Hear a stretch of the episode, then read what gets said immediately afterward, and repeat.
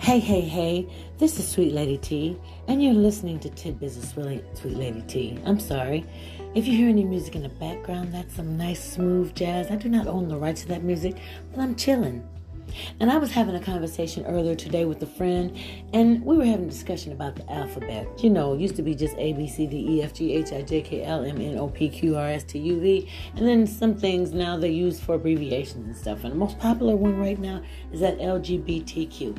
Well, I'm not going to talk about those letters today. I have mad respect for anybody in that group. That's you. But we're talking about another group right now. We're talking about the RNGs and the W's and the H's. Now, those are very, very, very important letters. Either all of them truly are. But you know, I have to say that some, like anything else in life, is better than others.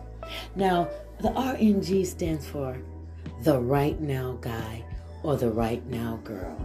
Now, that's the, the person that's cool for right now. Uh, you might even make some plans, talk about it, chop it up about, hey, what the future would be like. But for right now, you're just the RNG the RNG. Do you dig? The right now girl or guy.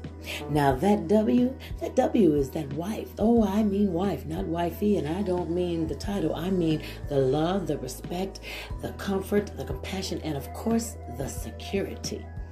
Oh yeah, and let's talk about that H. Hell yeah, that husband, not the husband, not the one that's so broke down, broke up, or will break your neck from the neck up. because he's broke down from the other relationship or many others. Just can't shake it. Don't want to start new. Don't be that guy, and definitely don't be with that guy. And for the women, come on, girls. Let ladies, queens, okay, through life we meet a lot of people. We kiss a lot of frogs. We all believe that there's going to be some prince in training or a king waiting for us to take to his kingdom. And in the, in the meantime in between time i'm hoping that every woman and every man is out there building your own empire for yourself so that you know what turns you on. Makes you tick makes you click. So you can go get that chick or for another lack of words mr saint nick. Anyway, choose the that letter you're going to be, and I hope it ends up being, you know, better than you've ever imagined it could be. You've been listening to Tidbits of Sweet Lady T. What letter are you? Who are you? Much love and mad respect to whoever you are. Keep working on yourself. It's going to be all right.